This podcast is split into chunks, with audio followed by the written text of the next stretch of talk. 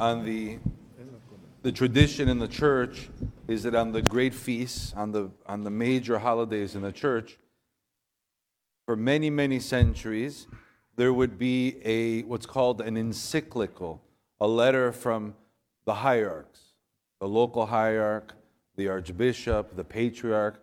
We have three encyclicals. I'm only going to read one. So, we're going to read uh, the encyclical of our local metropolitan. Uh, we, we posted the others on our social media and our emails so that you can all read them. They're bilingual, so you can read them in whatever language fits your needs. But we'll read just in English the, the encyclical of His Eminence Metropolitan Nathaniel. To the clergy, the monastics, the laity the whole, of the holy metropolis of Chicago. Beloved friends, too often we are inundated daily with negative messages that seek to pin brother against sister, wife against husband, parent against child, humanity against the world. To no surprise, tensions often escalate during solemn and sacred moments. Christmas, the celebration of God's birth and revelation, is no exception. External pressures have a way of driving wedges between us and those we care about. Often, however, Irreparable damage is caused to relationships when such wedges are driven from within our own community.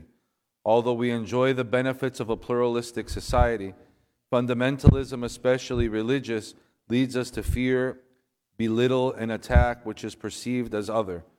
Over time, scoffs and sneers transition into criticism and condemnation of anything that doesn't conform to a very narrow worldview. Inevitably, such a disposition negatively impacts our own hearts and souls.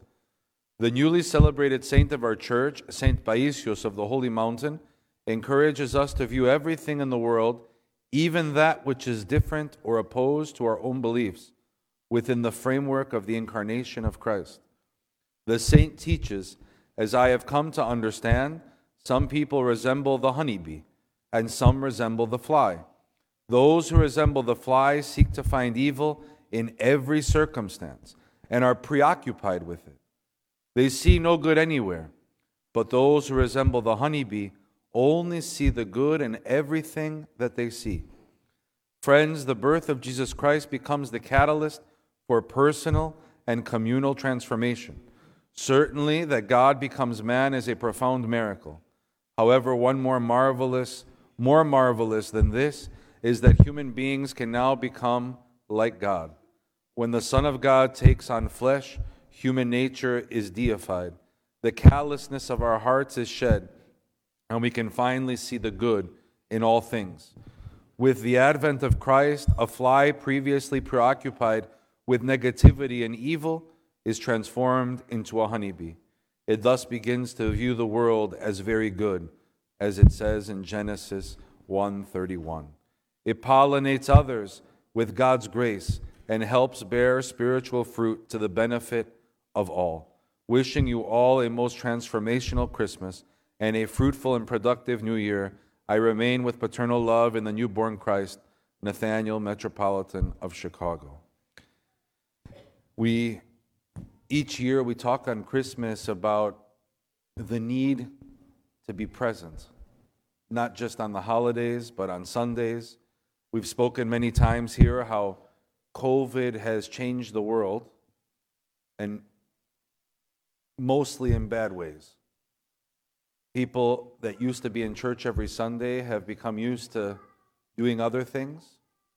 They were people that were believers, that were pious and spiritual, and they've been broken by the change that happened in our, in our world with COVID. The New York Times, seven days ago, had an article that said that because Christmas falls on Sunday this year, the Protestant churches expected that no one would show up, and today their churches are closed on Christmas.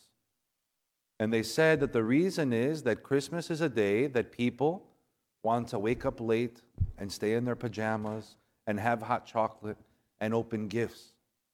And those of you that are here understand that that's not possible without Christ. It's not possible without worship.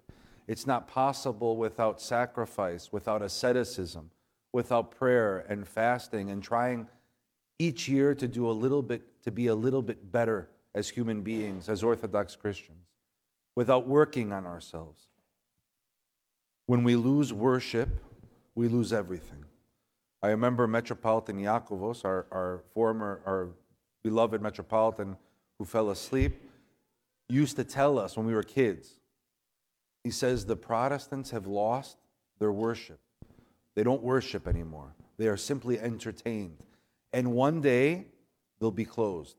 And here on Christmas Day, they're closed.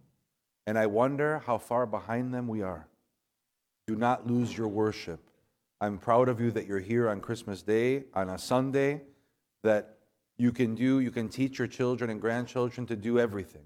They can open gifts, they can celebrate, they can sing Christmas carols, they can watch Christmas movies, and after church, after communion, they can have hot chocolate and sugar cookies and every other good thing.